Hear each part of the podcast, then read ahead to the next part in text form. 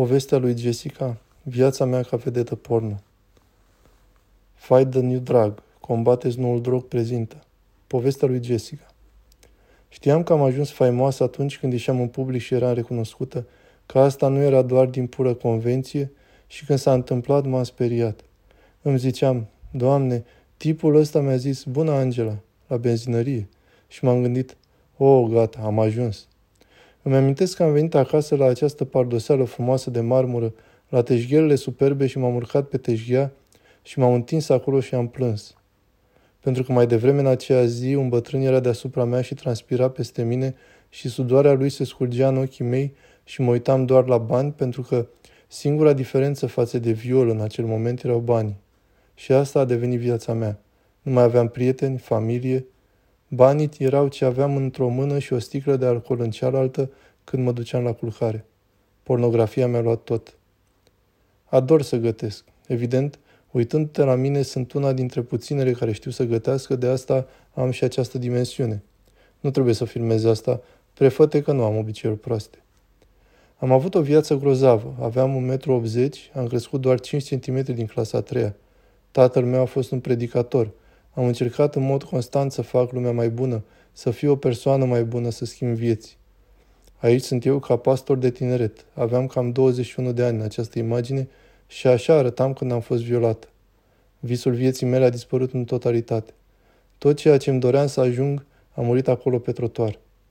Am fost după aceea la o petrecere și tipul ăsta deținea un site web. Modelul fugise și eu i-am zis, înscrie-mă pe mine. Nu mă numeam vedetă porno pentru că nu știam ce făceam. Tocmai îmi pierdusem virginitatea, nu prea eram în temă cu asta. Dar repede oamenii m-au antrenat și primeam câte patru sute de dolari. Acum aveam realitatea aceasta că era un preț pe corpul meu.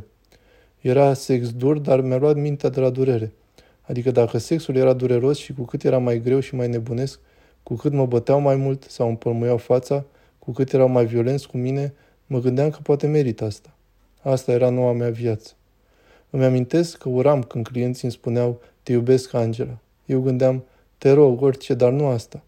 Poți să faci orice corpului meu, dar nu spune că mă iubești. Dragostea a fost un cuvânt care m-a răvășit foarte mult. Luam cât de multe pastile puteam și apoi doar beam și beam și beam, încercând să supradozez. Când mă trezeam din încercările mele de sinucidere, mă îmbătam. Realizam că uram cine am devenit. Uram banii și mă ucidea. La sfârșit mi-a sunat părinții și am spus, am încurcat rău totul. Noaptea aceea în care părinții mei au răspuns la telefon, de-a lungul recuperării părinții mei au fost acolo. Când am renunțat la pornografie, mi-am recăpătat familia. Acum vorbim în fiecare zi. Nu e nimic care să merite viața pe care am ales-o. Acum că nu mai sunt în industrie, vreau să fiu soție și vreau să fiu mamă și un lucru pe care mi-l doresc cu adevărat este să am prieteni. Vreau să fie știut adevărul despre pornografie. Datorită cercetărilor din ultimii ani, începem în sfârșit să recunoaștem efectele dăunătoare ale pornografiei asupra indivizilor, relațiilor și societății. Pentru a afla mai multe, vizitați site-ul fight the new drug dot org.